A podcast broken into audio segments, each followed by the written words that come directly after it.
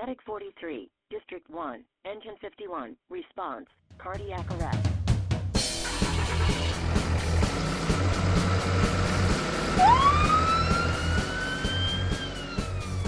Hello everyone, welcome again to another edition of the M C H D Paramedic Podcast. This is Doctor Casey Patrick.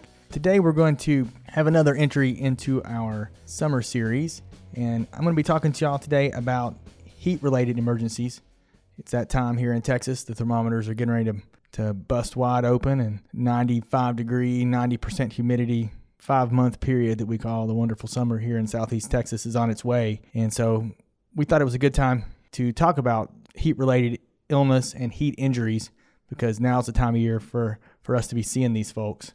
Like always, I think we need to start with just some basic definitions so we're all on the same page when we talk about this. And this is one where I think the definitions can be a bit gray, so I think it's really important in heat emergencies, heat illness, to really define what it is we're talking about. First off, just to get it out there, normal core body temperatures, ninety-eight point six. And if you're like me, you can never convert from Fahrenheit to Celsius, but normal body temp in Celsius is thirty-seven.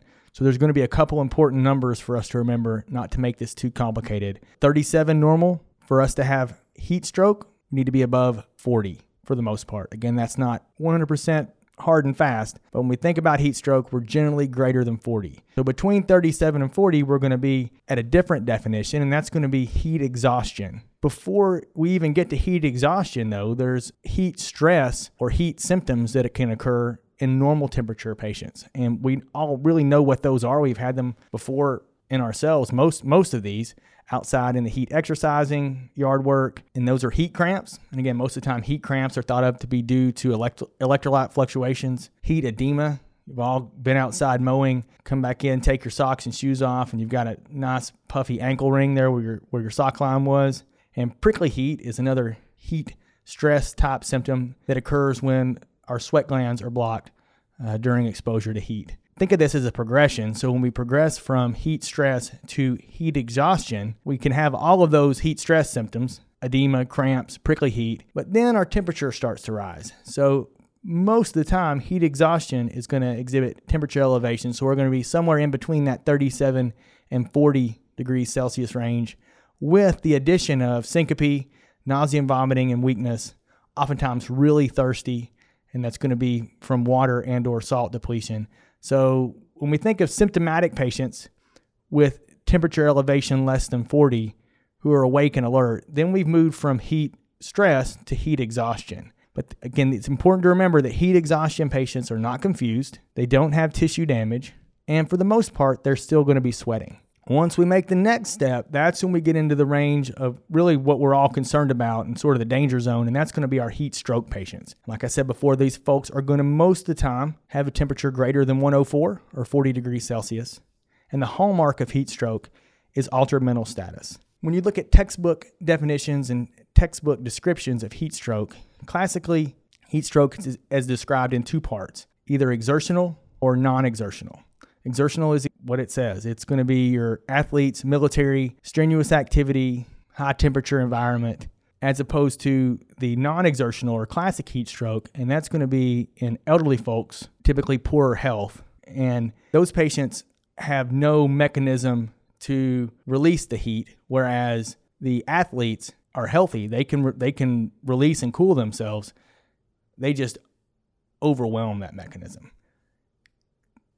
Couple differences that we see in these two types of patients. Exertional heat stroke patients are going to have more D I C. They're going to have more hyperkalemia. They're going to have more rhabdomyolysis, as opposed to non-exertional or classic heat stroke, elderly, chronically ill patients. They're going to have a higher mortality, and oftentimes they're going to be sicker to start. One thing to remember in any heat stroke patient, we just had the Ironman here in Southeast Texas down in the Woodlands. One of the things, if you've ever picked up a patient who's an exertional heat stroke and you touch them, most of the time their skin is going to be cool. And that's because they're peripherally vasoconstricted and clamped down. So it's really important to remember in these folks that we're looking for that one oh four Fahrenheit, forty degree Celsius mark. But core temperature measurement in these patients is going to be very important because your peripheral temps, whether you've got a temporal, uh, an ear thermometer, even oral, uh, can be quite inaccurate when they're significantly peripherally vasoconstricted. So again, how does this occur? We talked about it just briefly, but it's in situations where heat production is greater than heat loss. And again, in a classic heat stroke patient, that's going to be an elderly person who has no ability to cool themselves, or in an exertional heat stroke patient where the environment and the exertional aspect overwhelms all of our cooling mechanisms. Why do we care whether we're dealing with a classic heat stroke versus an exertional heat stroke?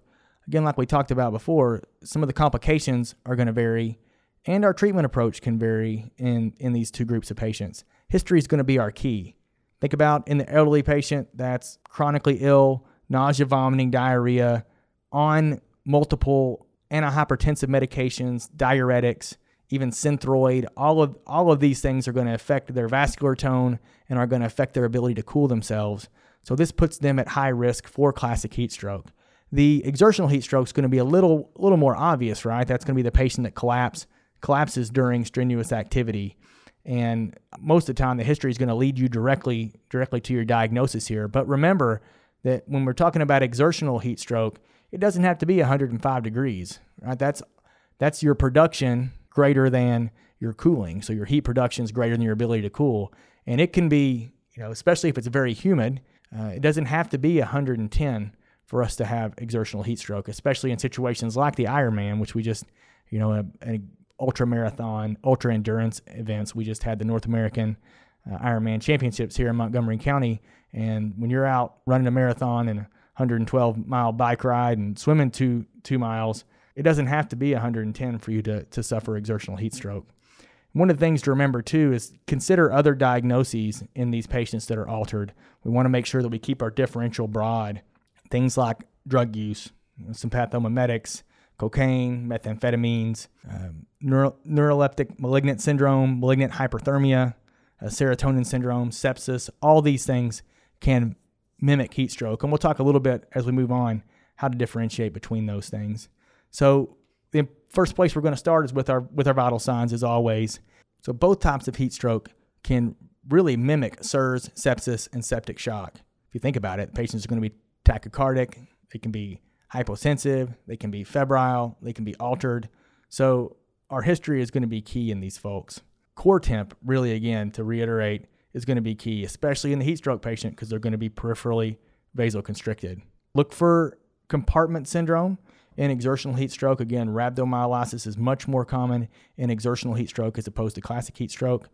And then the key component is going to be mentation, right? If a patient's alert and oriented, and their temp's one hundred five, it's not a heat stroke. Heat stroke require, requires altered mental status to be diagnosed. If you notice jaundice in a heat stroke patient, that's a very poor prognostic indicator. So if you see scleral icterus, yellow eyes, know that patient is A, super sick, and their prognosis is pretty darn poor. So we need to be extra cautious in those patients. One of the things I'm often asked about when we talk about heat stroke and, and teaching heat stroke is, are they sweating? Are they not sweating? Does that matter? And the dogma is, is that classic elderly, chronically ill heat stroke patients are dry and exertional heat stroke patients are sweating. Again, this doesn't hold true for either group one hundred percent of the time, but that's what you'll that's what you that's what you'll see in the classic textbook setting. One of the things I think that's most important on exam is that in a heat stroke patient, they will be flaccid. So in other words, they are not going to be stiff, rigid. They will, you'll be able to pick their arms up and it'll be limp as a noodle. Their legs will be limp as noodles. If you have rigidity, if you have stiff muscles, then we need to change our direction and really open up that differential and think about things like serotonin syndrome, neuroleptic malignant syndrome, and malignant hyperthermia. And just for a quick review, what are we, what will we look for in those patients? Again, in a serotonin syndrome patient, you want to look for multiple psych meds on their bed list, or the introduction of new psychiatric meds, specifically the S S R Is, the antidepressant, anti-anxiety medications. Neuroleptic malignant syndrome is going to be patients that are on typically antipsychotics, and malignant hyperthermia is going to occur most of the time with general anesthesia. So those are a couple other diagnoses that are we need to think about when we think about heat illness, but there are many more. It's not just serotonin syndrome, uh, neuroleptic malignant syndrome, and malignant hyperthermia. We need to think about meningitis and encephalitis, thyroid storm, uh, anticholinergic toxicity can oftentimes look a lot like heat stroke because those patients can, can be febrile, they can be confused. The way that you catch the difference there is anticholinergic patients have dilated pupils. Classically, heat stroke patients have constricted pupils. So if your pupils are big and wide like dinner plates, you want to think about things like sympathomimetics and anticholinergics. If they're constricted, more likely heat stroke. Again, neuroleptic malignant syndrome is going to be antipsychotics, typically um, Haldol, Spiridol, and those patients will often be rigid as well. We talked about serotonin syndrome, talked about malignant hyperthermia already. And again, in malignant hyperthermia, oftentimes we're looking at over forty-five degrees Celsius and classically anesthetic agents. So most of the time that's going to happen in the hospital. But, you know, with the prevalence of outpatient surgery centers, there's a pretty high likelihood we could get some calls um, on those folks as well. So how are we going to treat these patients? So we've talked about how to diagnose them. We talked about how to rule out the other similar diagnoses to heat stroke. How do we treat them? And really the key is going to be cooling, I V fluids, and airway management. There's really no role for Tylenol and antipyretics in heat stroke because this is not an issue of hypothalamic temperature dysregulation like in infection in classic fever. This is purely overheating with impaired cooling. So what are our cooling options? Four ways we can really cool people. We can cool by conduction, which is increasing your temperature gradient, evaporative cooling, increasing the water vapor pressure, convection, increasing airflow, and radiation. And that's going to be basically removing the clothes. How do we convection, increasing airflow is pretty straightforward. Fans. Evaporative cooling, increasing the water vapor pressure, spraying the patient with, with room temperature water. But really our most, our go-to and our most effective is conduction. And conduction's going to involve increasing the temperature gradient. So you, you know, if you're one hundred four degrees Fahrenheit and it's ninety-five degrees outside, your gradient's only nine degrees. If you're one hundred four degrees and I put you in an ice bath that's forty degrees, then your gradient's one hundred four to forty. So classically for exertional heat stroke, conduction is the way to go. And if you've ever been to any ultra endurance events, they'll always have cooling baths at the finish line. And this is why it's preferred for exertional heat stroke. Now, if you think about the elderly patient that we pick up at the nursing home that's altered with a temp of one hundred five, that's on a diuretic, that patient has been vomiting with diarrhea for the past two days and poor P O intake, not going to be a great ideal situation to put somebody in an ice bath. Um, so again, conduction ice bath is going to be more typically used in exertional heat stroke. How are we going to approach these folks from an E M S standpoint? If we're not at the Ironman, we don't have a, a medical tent, we're not going to roll up with an, with an ice tub. So what are some of the things that we can do? We can give cold fluids. We can pack the groin, pack the axilla with ice packs. Um, again, these are going to be simple things. But the quicker we can cool these patients, the the better. And that's really that's really the key in these patients because the faster they're cooled, the better off they're going to do. And if this is not recognized early, heat stroke has an eighty percent mortality. And let's not forget, especially in these elderly folks, heat stroke and sepsis can occur together. Sometimes it's going to be impossible to tell, right? You're going to have somebody with foul-smelling urine that's from the from the nursing home that's one hundred four and altered.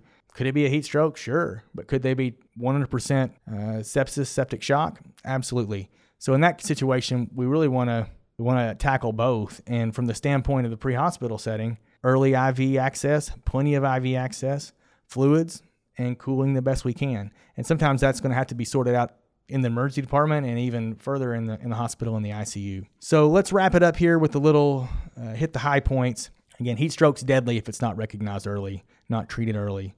So keep this on your differential, especially in the hot summer months here in Texas.